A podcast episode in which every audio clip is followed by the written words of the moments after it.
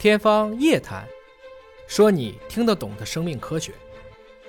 那关于二零二三年化学奖的其他的细节知识啊，我们讲一个关于彩色玻璃的启发。人类在几千年前就已经知道怎么去制作这个彩色玻璃。这次诺奖获奖的第三位，也就是前苏联的这个叶基莫夫发现，用氯化铜着色的玻璃。他发现氯化铜如果颗粒大小不一样，那么它的结果这个玻璃就会发生变化。颗粒越小，他们吸收的光越蓝。后来第二个获奖者布鲁斯在两年后，也就是一九八三年，他也是独立发现了类似的事情，因为他并不知道啊，因为涅基莫夫在一九八一年的论文是俄语写的，只不过他不是在玻璃，而是在溶液当中用的也不是氯化铜，而是硫化镉。那同样是发现了颗粒越小，吸收的光越蓝。他发现，他配的溶液啊，这些颗粒自己还会慢慢变大，所以他的制备方法